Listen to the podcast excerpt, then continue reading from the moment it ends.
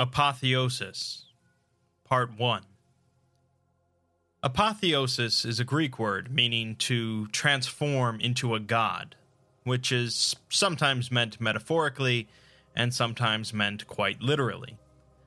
Obviously, since this is the SCP universe, which is no stranger to godlike entities, the apotheosis we'll be talking about here is literal and on an unprecedented scale.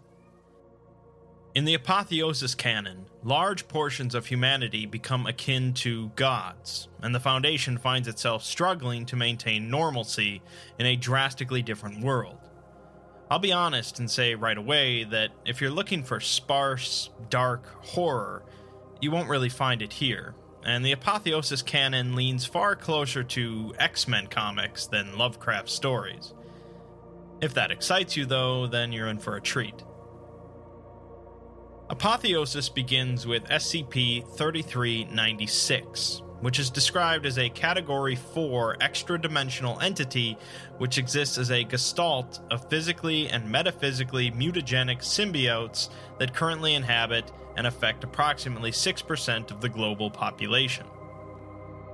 That's a bit of a word salad, but basically, this is the entity that is responsible for altering humanity, currently affecting 6% of the population.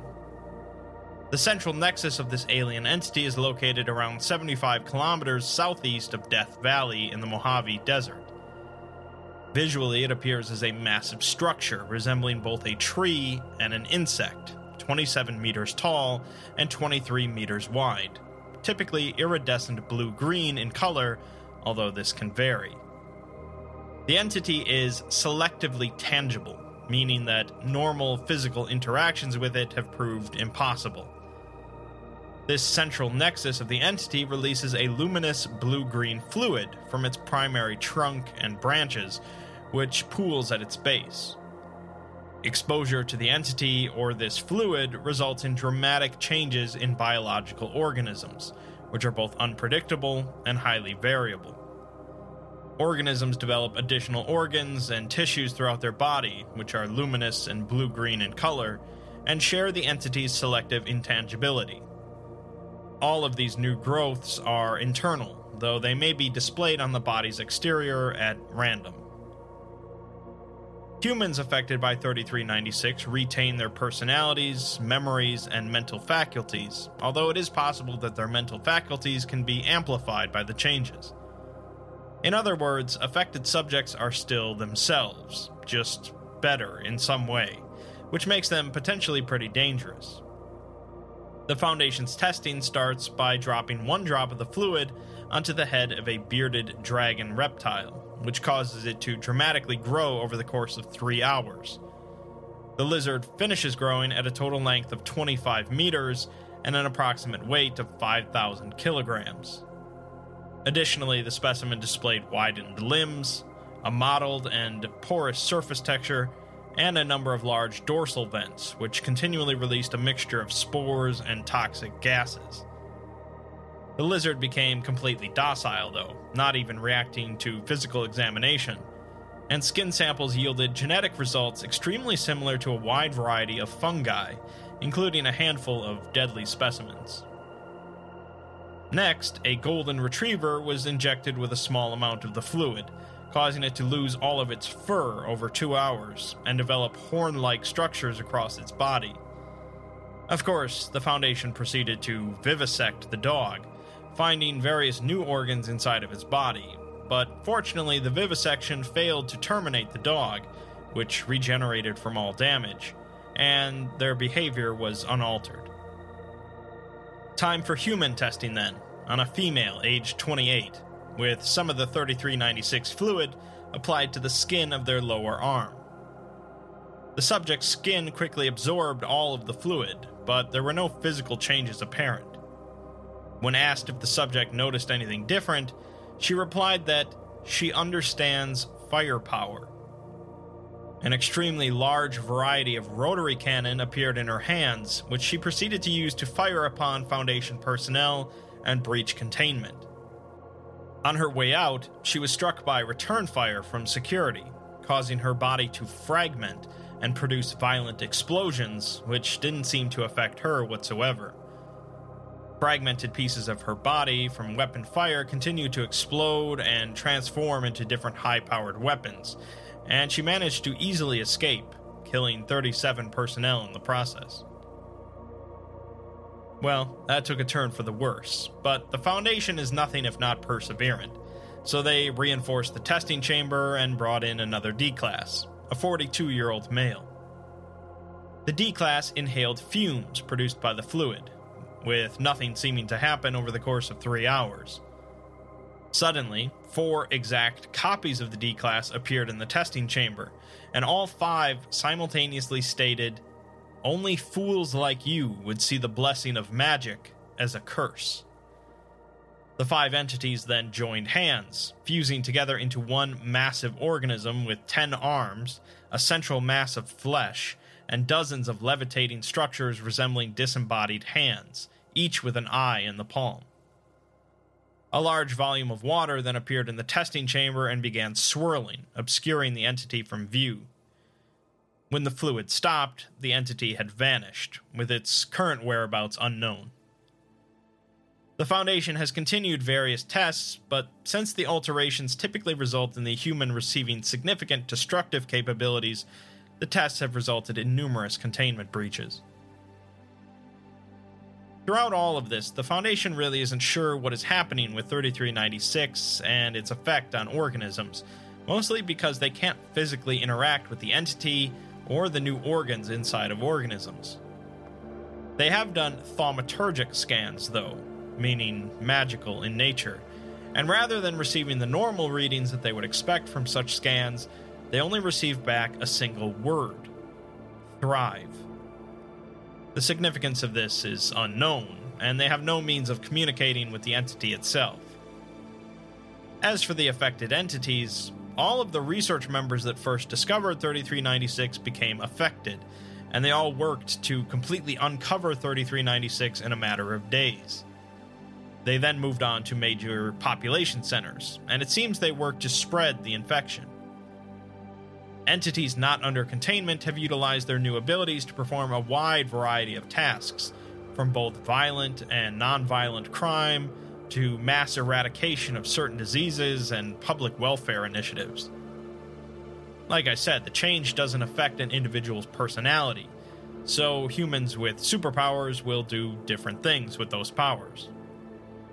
The Foundation has been hard at work trying to recontain all of these entities and maintain normalcy, but it's not going too well. Multiple groups of interest, including the GOC, the Serpent's Hand, and others, have gotten a hold of various altered humans and are utilizing them for their own goals. The Foundation doesn't even have control over 3396, which is being disputed between a number of groups of interest. So far, only 6% of the population is affected, and the Foundation believes that they can still recontain things. But if that number hits 15%, they will initiate Contingency Alabaster to change their prime directive and ensure the safety of what humanity remains. That brings us to the next section, a tale titled The Shape of a Gun, which starts right after the female D class had broken containment using numerous advanced weaponry. The D class's real name is Monica Pinkston, and the tale opens with her looking down over the wreckage of the Foundation's site hefting a 150 pound rotary fire grenade cannon over her shoulder. She sees fire and smoke in the ruins, alarms blaring in the distance, and she knows that she could continue raining down ordnance onto it until it was nothing but ash, taking vengeance on everyone inside. But only a small part of her wanted to do so. She lets go of her cannon, which instead of falling to the ground, it disappears entirely and she turns and walks away. Half an hour later, she wishes that she had stolen a Foundation car or helicopter first, and she sits down on a rock to stop. She has no survival skills, no equipment, no food, no transportation, and no idea where she was. She also is not alone, though, as something is inside of her, the influence of SCP 3396, and she can feel it. One hour prior, she had been a D class numbered 77777, which had made her somewhat noteworthy in the D class community she was a part of. They had named her Lucky Sevens, and despite Monica's natural inclination throughout life to stay out of the spotlight and avoid standing out, other D class gravitated towards her due to her number. Monica knew that she was just a normal girl from a bad neighborhood with a long list of petty crimes due to her daddy issues, mommy issues, money issues, anger issues, and plenty more. She was just another stupid, regrettable sob story among millions, but because of her D class number, the other D class thought she was special. They believed you could talk to her and she'd give good advice. She was a quick study and knew how to survive. She had made it through test after test without dying, and she could show you how, just because she was lucky sevens. She didn't bother trying to refute anything and just did her best, until she was selected for the 3396 test, and everything changed. Over the course of a few seconds, her body and mind collapsed, and she was no longer herself, instead, becoming a cup of her own soul, being drunk by something very thirsty before being pissed back out. She wasn't explicitly told by any entity that she had gained incredible power and could use it to escape, but she felt things without words, like smoke and iron filings in her blood. Whatever had been responsible for this had taken something from her, and she wasn't sure what, but had left behind an entire arsenal of weaponry. It had taken all of her frustration and hatred and misery and doubt and determination and smelted it into a shape that represented what she was to the world the shape of a gun. She had access to millions of weapons now, from pistols to cruise missiles to things that haven't even been imagined yet. She describes the feeling of being shot as a hammer driving down on the blasting cap of her soul, her body becoming a divine bomb. She didn't really understand any of this. She had just acted, alone because she had become too dangerous to be near. She stops to pull a smuggled cigarette out of her uniform, instinctively manifesting a blowtorch to light it. As she sits there smoking, a vehicle in the distance draws closer, and she prepares herself for another explosive confrontation. She didn't think they could kill her, but even if they could, it didn't matter to her. A black dune buggy comes into view, with only one occupant a tall, tan military man in black body armor. She decides not to shoot first, and he steps out with his hands up, telling her that he just wants to talk. Monica manifests an enormous laser weapon larger than her own body, aiming it directly at him. She says that she wants to vaporize him with this laser, but she'll let him go first. He says that he's not here to try and bring her back, and understands why she'd want to kill him, but he asks her if she believes in second chances. She swears at him, but he continues, saying that he's read her file and thinks that she does believe in second chances. Monica steps forward, placing the aperture of the laser inches from the man's forehead, but he still continues. He says that he's only alive right now because he's got the sense to stay on the winning side. The Foundation is losing at this point due to the rapid spread of these altered humans, and he offers his assistance to Monica because he has a vehicle, money, contacts, and information. Fast forward quite a ways, and Monica is now known as the Queen of Spades and the Baroness of Old Vegas, and life has changed. She's currently battling an anomalous humanoid surrounded by floating blobs of black plasma that dissolve anything they touch. It seems that this particular individual has attacked Old Vegas numerous times, and despite Monica's best efforts, she has yet to kill him. She utilizes artillery bombardments and dozens of high explosive missiles, but even if a projectile gets close to hitting the man, he protects himself with his black sludge. She's talking through an earpiece to the former Foundation agent, Jake, and they mention another anomalous humanoid named Dozer, who apparently has the ability to move Earth. Monica desperately wants to stop this man once and for all, as he's been the cause of multiple evacuated districts and plenty of scared families residing in Old Vegas.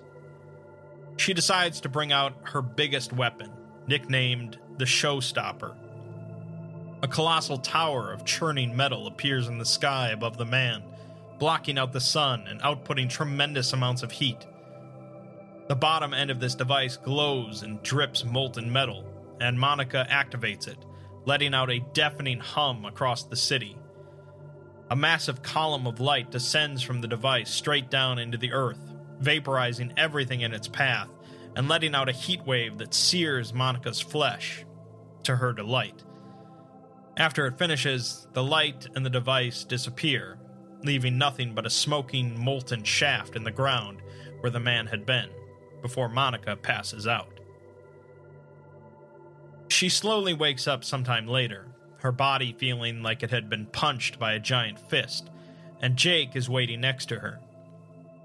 Monica asks what happened, and Jake says that she pulled the showstopper on Void Boy, but he's not sure if he managed to teleport away before getting hit. The man named Dozer is mad at her, though, for melting through a buried sewer main, but she's not bothered. As she continues to wake up, she notices that she's in a private room in a treatment center where there's electricity for the medical equipment and actual doctors that Monica had managed to hire despite the danger of working here.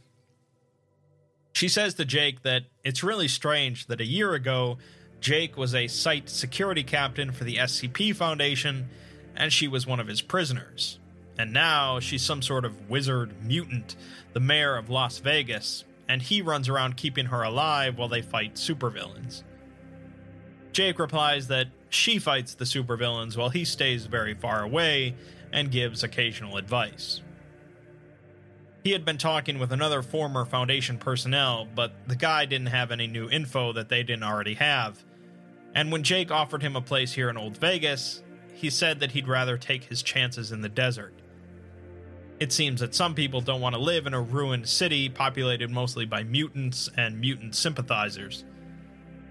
As they head off to get food, it's clear that Jake is silently in love with Monica, and she is now happy to be alive. Monica hadn't exactly chosen to be the mayor of Old Vegas and its community, as it isn't in her personality but instead it was foisted upon her due to her power and her willingness to protect her fellow mutants. She doesn't relish in the authority, though, and takes her meals in the cafeteria with everyone else, trying to sit with different people every time. There are various groups and cliques inside of the community, as is human nature, with mutants and non mutants tending to stay separate. As Monica heads into the cafeteria, she spots the burly, bearded construction worker named Dozer, who's capable of moving Earth, and who runs the maintenance squadron of Old Vegas. She also sees the Spookies, a group of mutants with abilities that allow them to be supernaturally quick or stealthy, who work as Monica's spies and scouts. One fades in and out of sight as she hasn't learned to control her invisibility yet Another keeps himself wreathed in dense shadows to cope with his social anxiety. And a third has a great number of eyes across her face, which allow her to see through walls for miles. She then looks at the fighters, the most destructive mutants in the community aside from Monica herself, who tended to strike a little bit of fear in the rest of the community. One of them, Ogre, is over 9 feet tall, with red skin and large tusks, but is surprisingly kind hearted despite his appearance. Another is completely covered in highly poisonous thorns and is capable of regenerating from being blown to pieces, but she keeps herself wrapped in protective pads to prevent accidentally poisoning anyone. A third individual has control over electricity and is currently making silverware dance in the air with electromagnetism to the amusement of the others. He had once supplied power to the entire district when a generator bank had gone down. It's clear that, despite the fearsome appearances and capabilities of the anomalous humans here, they are all good people at heart. Finally, Monica spots Norman in the corner, a loner with a rather striking appearance, even by mutant standards. Norman is the other D class mentioned in the 3396 file, and appears as a disgusting amalgamation of flesh and exposed organs levitating in the air, surrounded by dozens of floating disembodied hands with eyes in the palms. Parts of him continually warp in and out of visible space, and multiple copies of himself as he had looked before the mutations occasionally appear near him before disappearing. Just looking at Norman for too long tended to give people headaches, and he is avoided by practically everyone except for Monica, who eats with him whenever he makes a rare appearance in the cafeteria. She's not really sure where he goes when he's not in the cafeteria, and she remembers him from her time at the Foundation as a quiet, contemplative person. As she approaches Norman, some of the floating hands turn to face her, and they disappear before she walks through them to sit down. She asks Norman how he's doing, and he responds by speaking with numerous voices at the same time, as well as directly injecting images or sensations into someone's mind if words aren't enough. Monica describes it as a profoundly surreal and sometimes upsetting experience, but she had gotten used to it.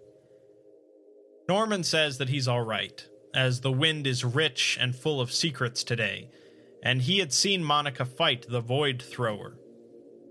Monica says that she's not sure if he'll come back this time because she went the extra mile, but Norman replies that she didn't kill him because he had tried to hold the Void Thrower in place using his powers, but he escaped. Monica is rather surprised, not by the fact that he escaped, but by Norman actually helping out. She asks him if he knows anything about this individual, like where he came from or why he keeps trying to murder everyone here. But Norman says that the Void Thrower has a strange mind with few cohesive thoughts. The only thing he can find in his mind is thoughts of murder and destruction, and Norman isn't sure if he's alone within himself. Asked to clarify, Norman says that he believes that the Void Thrower's mutation opened up some kind of gate and something came through. Something mean. He'd have to dig deeper to find out, and that would probably be bad for his health. Monica asks if he can be killed, and Norman thinks that he could be, but you'd need something to mess with the space around him and prevent him from teleporting away. Norman can do that, but not to the degree necessary, as he would need help from someone else that can do the same, and unfortunately, he doesn't know of anyone that can do the same thing as him. Monica says that the more she hangs out with Norman, the more she likes him, because he's a nice guy. She hears the sound of laughter accompanied by images of sunshine and colorful flowers in her head, and Norman says that he's an ugly bastard, but he likes to think that he makes up for it with his glowing and handsome personality. Monica realizes at this point and states aloud that Norman can simply read through her mind at will. Norman says that it's not something he does on purpose, comparing it to walking through a museum and being told that if you think about looking at the paintings, you'll be punished.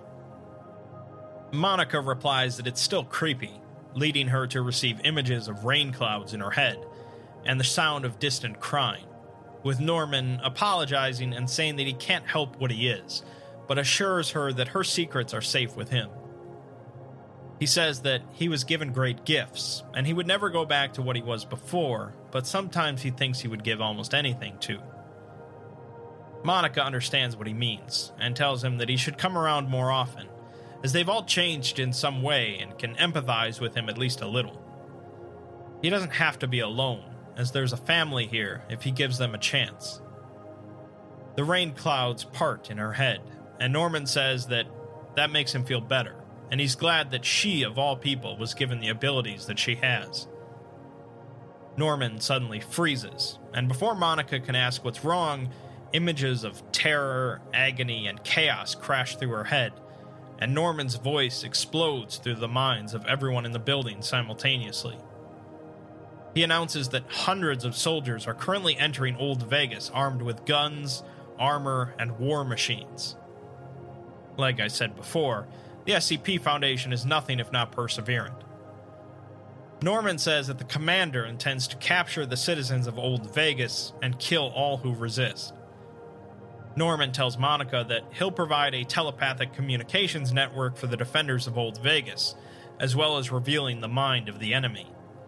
But first, he will banish their helicopters from his sky, and tells the Queen of Old Vegas to be strong and lead them to victory. Monica leaps up and commands all the fighters to their battle stations, ordering team captains to use Norman's telepathic network to coordinate. The maintenance squadron is told to break up the road in front of the Foundation's army to stop their tanks, and the Spookies are ordered to spy on the army and provide status reports every 10 minutes. She says that it's time to show these Nazis why you can't mess with old Vegas, and the community roars loud enough to rattle the concrete and quake the hearts of the Foundation. Shortly after, Monica stands on the street in front of a thick line of her artillery cannons pointed at the Foundation's small army. The Foundation outnumbered the defenders of Old Vegas 3 to 1, but they didn't exactly have superpowers. The commander steps forward and says that it's with a heavy heart that they come here today, but they cannot allow the inhuman infestation to continue to spread. For the benefit of all humanity, they ask that all mutants here lay down their arms and surrender to be contained, for the safety of the world. Monica stares him down, her people behind her, as Dozer cracks his huge fist together and the maintenance squadron shouts in defiance. Ogre roars and smashes his enormous steel club in the ground, the rest of the fighters crying out with him. Norman hovers above all of them, gazing downward with hundreds of eyes, providing the Queen with the commander's innermost plans and allowing the defenders to think with one mind. Just behind Monica is Jake, pointing his assault rifle directly at the commander's head. Monica cries out as Norman transmits her words directly into the minds of the Foundation's soldiers, telling them that they will never submit to their tyranny, as they are still people, and they will die for the right to remain free. She welcomes their hate and conquest because they are the free state of Vegas and they will not be moved. The free people of the community thunder out their pride, their yearning to live, their right to thrive, and Monica lets herself be wielded by the hearts of her people, forging her soul into a shape that would defend their homes and lives the shape of a gun. We won't see the conclusion to this battle but this isn't the end of Monica's story, or that of Apotheosis. From the Foundation's perspective, they have a real problem in their hands a total shift in the status quo of the world where they have lost the power to contain things. While it's all well and good that some nice superhumans are running around just trying to make their own communities, this infection is spreading, and there is something mysterious behind all of it. There's still plenty of story left to go, though, and things are going to get even more interesting from here. So stay tuned.